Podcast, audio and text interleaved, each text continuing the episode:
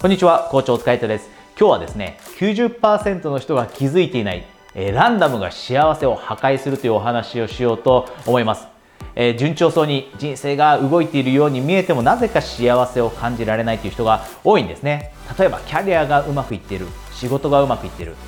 ビジネス、自分で始めたビジネスがうまくいっている。でもなぜか自分の人生から幸せを感じることができない。今日のトピックはそういった方に向けてのものになります。なぜならこのランダムということに気づかずに自分の人生台無しにしてしまっている人がたくさんいるからです。なので、もしあなたがです、今、努力をしていて、やっとたどり着いた地点にいるのにもかかわらず、でもなぜか幸せ感じないと思ったらですね、ぜひ今日のビデオ、え最後まで見ていってください。で、この、えビデオのトピックに入っていく前にですね、一つだけ、えお知らせがあります。え私はですね、えたまに時間のある時に、えコーチングの、えプレゼントキャンペーンっていうのを行っているんですね。で、これってオンラインで行う、えコーチングになるんですが、もしあなたがコーチングというものに興味があったり、または私と、えプライベートセッションを通してですね、相談してみたいだったり、より一層今よりも幸せを感じるためのアプローチについて話してみたい。このように思っていたらですね、まずは私のことをこのビデオの下にあるリンクをクリックして LINE で友達登録しておいてください。で、その後ですね、プレゼントキャンペーンがある時にあなたに直接そのキャンペーンのお知らせを優先的にお届けします。ではですね、今日のトピック入っていきましょう。ランダムがあなたの幸せを破壊していると。で、今日はです。3つの観点からお話をしていきますね。まず1つ目です。どのようにランダムが私たちのあなたの幸せを破壊するのか。まず1つ目は、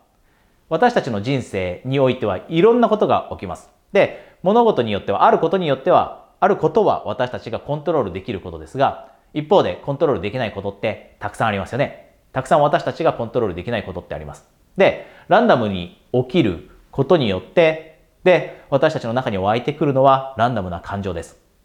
例えば嫌なことがあった。電車の中で誰かとぶつかった。で、そんな時に向こうの人が謝ってこない。自分は謝ったのに相手の人には無視された。このようなことが起きたら、あなたの中で嫌な感情って湧いてきたりしますよね。で、この感情を、ランダムに湧いてきた感情を放っておくとどうなるかというと、一日中、ちょっとイライラという気持ちが続いてしまったりします。感情が長い気持ちへと変化を遂げてしまって、で、結局一日が台無しになってしまいます。で、このようなことが起きると、せっかく人生がうまくいっているはずなのに、仕事もうまくいっているはずなのに、他の人生の部分もうまくいっているはずなのに、幸せが感じられなくなってしまうんですね。こういったことによって、一日が台無しされてしまう。で、こういったことがたくさん起きれば起きるほど、私たちの人生ってなかなか楽しめなくなったりします。これが一つ目の簡単です。で、この観点でお話しているランダムなこと、実は最近私の人生でも起きたんですね。えー、休みの日にですね、私は、家族と自分の妻と、娘を連れて公園に行ったんです。で、その公園に行く帰り、行った帰りですね、運転していて、で、運転している時に私が車線変更したんです。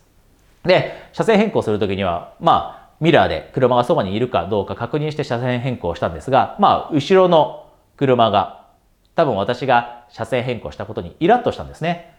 で、何が起きたかというと、車線変更私がした後、あえてその車が私のことを追い越そうとしてですね、で、その追い越す瞬間に、私に中指を立てたんです。中指を立てたんですね。で、そのことに私はものすごくイラッとしました。イラッとしました。というのも、まあその人が例えば若くて感情がまだコントロールできないような思春期の人だったりしたら理解できます。ただその人は私よりも全然年齢が上で、え50代の後半ぐらいの方だったんですね。その人がわざわざ追い越してきて、私に対して中指を立てて去っていったんです。で、さっきも言ったようにイラッとしました。ランダムに湧き出てきた感情ですよね。で、これを私が放っておいたらどのようになるか、このランダムに負けていたらどうなるかというと、一日中おそらくせっかく私の休みで家族をと楽しむという一日なのに嫌な気持ち、イラッとした。なんであんなことしたんだろうと。あの人はなんでわざわざ自分に中指立ててきたんだろうということばかり考えていて、その感情、そしてそれがおそらくイラッという気持ちまで変化してしまって、私の一日って放っておいたら台無しになったと思います。このようにランダムに身を任せておくと、せっかくの一日も台無しになってしまうんですね。で、私はその後リセットしました。で、リセットすることによって、そのランダムな感情を小さくさせて、一日をその後、え楽しむことができるようになったんですが、これが一つ目の観点です。ランダムにえー、私たちの幸せが破壊されてしまう。で、二つ目のランダムの観点ってどういう観点かというとですね、おそらくあなたは今、忙しい生活を送っていると思います。仕事がうまくいっていたり、ビジネスがうまくいっていると、いろんな要求が周りから降ってきたりします。こんな仕事もしてだったり、あんな仕事もしてだったり。で、そういった依頼、要求というのもランダムに起きますよね。で、それをしっかりとコントロールしなければ何が起きるかというと、あなたの生活が乱れてきます。幸せを感じられなくなるとき何が起きているかというと、ほとんどの場合です。生活が乱れています。しっかりとした睡眠が取れなくなる。しっかりと早い時間に眠れなくなる。朝も早く起きれなくなる。で、自分が、例えば朝本当は静かな時間を作って本を読みたいのに、忙しすぎてそういったこともできなくなる。これが二つ目の観点なんですね。自分の時間をコントロールできなくなる。なぜならば、周りからランダムの要求が来るから。で、これしっかりと自分で管理しなければ、幸せというのが破壊されていきます。さっきも言ったように、自分が人生のスケジュールをコントロールできなくなった時、人って不満を感じるようになるんですね。なので、これが二つ目、ランダム。あなたが気をつけなければいけないランダムです。で、最後三つ目です。最後三つ目。これもとっても大切になります。あなたの周りには大切な人がいると思うんですね。結婚してるかもしれません。家族、いますよね。大切な家族がいます。両親もいます。そして友達もいます。彼、彼女、いるかもしれません。そういった人たちと時間を過ごすときにです。ランダムな感情で、その人たちと時間を過ごしてしまうと、実は人生があまり楽しめなくなってしまったりします。仕事を頑張ってる人って気持ちが張っていったりします。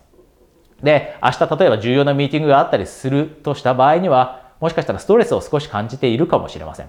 プレッシャーを感じているかもしれません。そういった気持ちのまま、例えば家族とご飯を食べる、彼、彼女とご飯を食べる、友達とご飯を食べると、感情を持ち込んでしまうんですね。ランダムな感情を持ち込んでしまう。でもそこで一回リセットして、自分は今は友達との時間を楽しむんだ。彼、彼女との時間を楽しむ、楽しむんだ。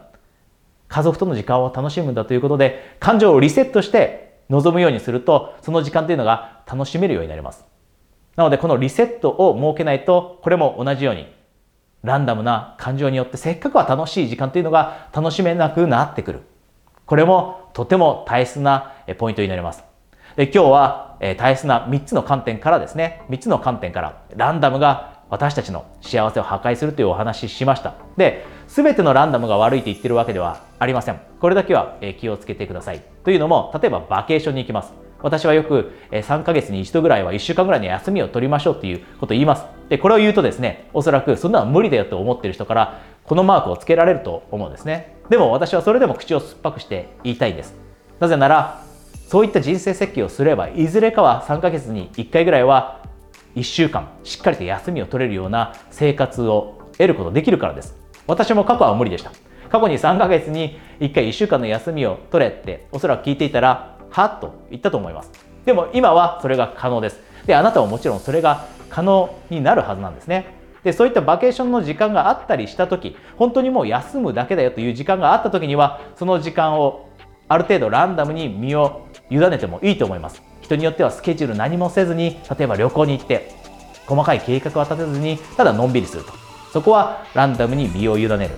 そういった意味では、ランダムを活用してもいいです。ただ、今日私がお話しした3つの観点においては、ランダムはあなたの幸せを破壊してしまうことになるので、ぜひ気をつけて一度リセットするという今日のお話をあなたの人生の中に取り入れて、ぜひ人生をですね、より素晴らしいものに、たった一度しかない人生です。ただ努力するだけではなくて幸せや充実感そして喜びを感じながら過ごしていきましょうえ今日このビデオの冒頭でもお話しましたもしあなたがですねプライベートの、えー、コーチングセッション、オンラインのコーチングセッション、こういったものにご関心があればですね、えー、このビデオの下に、えー、リンクがあります。そのリンクをポチッとクリックしていただくと、私のことを簡単に LINE で、え友達登録できるので、え友達登録しておいてください。えそれではまた次のビデオで、えお会いしましょう。コーチ、お疲れ様でした。